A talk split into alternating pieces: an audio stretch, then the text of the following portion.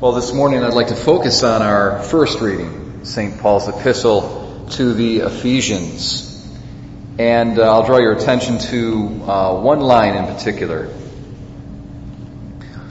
He has chose us in Him, so God has chose us in Christ before the foundation of the world to be holy and without blemish before Him.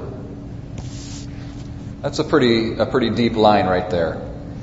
God has chosen us in Christ before the foundation of the world.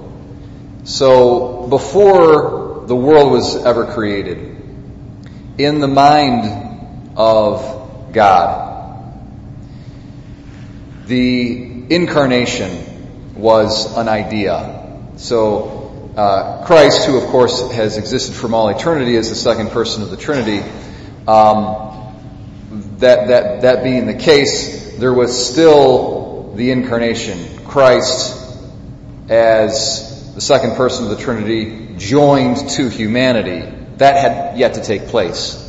And that was an idea, just an idea in the mind of God.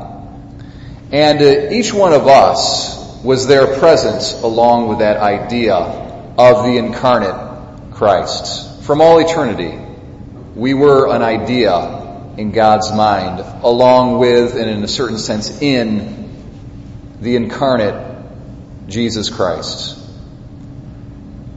Jesus being the beloved Son of God, both in as much as he is the second person of the Trinity, sharing with the Father the love that is the Holy Spirit from, from all eternity but also Jesus, the incarnate man from Nazareth. Beloved Son of God, and each one of us beloved in Him and because of Him. Beloved before God because of Christ and in Christ. That's an amazing thing that God has loved us in Jesus from all eternity. Well before not only we were born, but well before the world itself was even made. And this predilection on God's part, this love for us that God had in, an, in, in His mind, was uh, ordered towards something. It had a purpose to it. It had a goal. And that goal was that we would be holy and without blemish. That we would be holy and without blemish. And even as Jesus Christ Himself is holy and without blemish, so also would we in Christ through Him, because of Him, because of His atonement, because of what He has done for us out of love for us through the cross, so we also would share in that holiness and that state of being without blemish. Now in the, in the Latin Bible, it, that phrase without blemish is immaculata. It's immaculate. So we could say that we were chosen to be holy and immaculate before God. Immaculate means without any kind of black, dark stain. Okay? And uh, who can you imagine was also there along with us in, in God's mind from all eternity, but the Immaculate Mother of God. And so, primarily through Christ, but also because of Mary's intercession, because of her special mediation in the incarnation of Christ in the world, she also is a fundamental instrument of our own sanctification and our own journey towards holiness. The realization of God's plan uh, in our lives that we would be holy and without blemish. And we become holy and without blemish and so fulfill God's will for us not by our own efforts. We can't pull ourselves up by our own bootstraps. It comes from grace.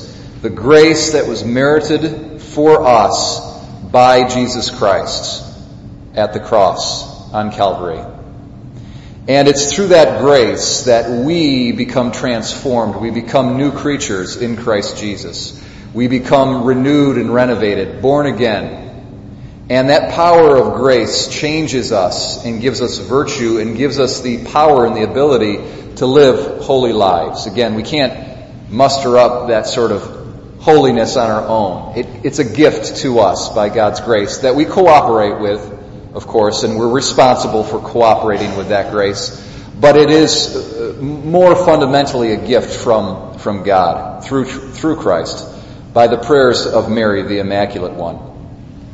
That process of sanctification, of reaching that state of immaculate, uh, you know, immaculateness, um, oftentimes is not complete when we die. We still have blemishes on our souls when we die, oftentimes. And so this is where we under, how we understand purgatory.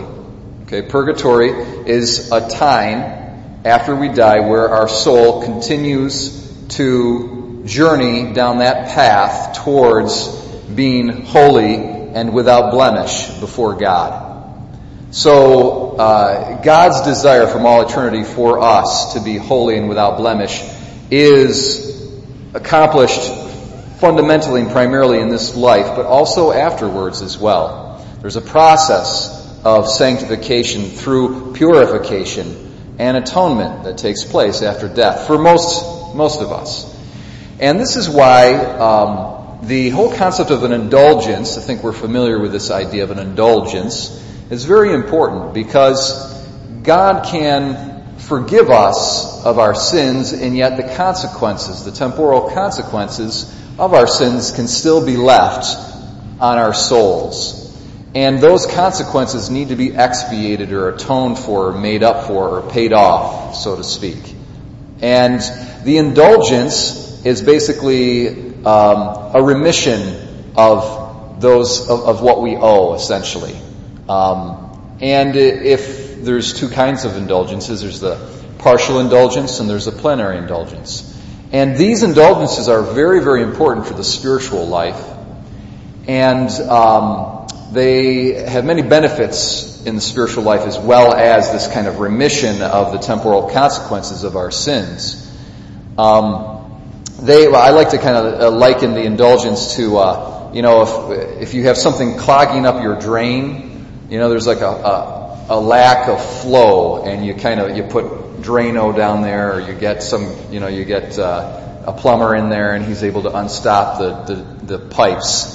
And the indulgence kind of does that. There's, we've got this, we've got this junk that's been built up over the years in our spiritual pipes and the indulgence goes in there and cleans that out so that grace can start to flow uh, more uh, easily in our life. So the indulgence has many, many uh, benefits. And uh, we can gain an indulgence for those who are in purgatory, and that is an act of great mercy uh, when we do that. So I encourage us all to do that, to look into how to acquire indulgences, to do the prescribed acts to gain indulgences. And I want to preach this primarily in light of the fact that the year of mercy is coming to an end. It ends on November 20th, um, which is, you know, basically only a month away. And uh, one of the ways of gaining indulgence is taking a trip to our cathedral in Rochester. Um, I, I actually was thinking about doing that today myself, taking a little bit of time out and doing that myself. But in any event, I encourage us to do that. That's one way of gaining a plenary indulgence, is simply uh, walking through the doors of mercy in the different cathedrals of the diocese. Uh, maybe maybe Syracuse is, is, closer. I don't know, but I, probably Rochester is closer for us. And um, along with doing the prescribed act, you receive Holy Communion, make a confession, and pray for the Pope's intention. And uh, you have a heart that's properly disposed and is not uh, attached to your sins. Um, and you will receive that grace of the plenary indulgence for yourself or for others. And we might want to consider doing that for others, for our beloved dead, who right now very well could be in purgatory. And thereby we show them God's mercy and love, and we remember them, um, and uh, help them out in that journey towards becoming holy and immaculate before God in Christ.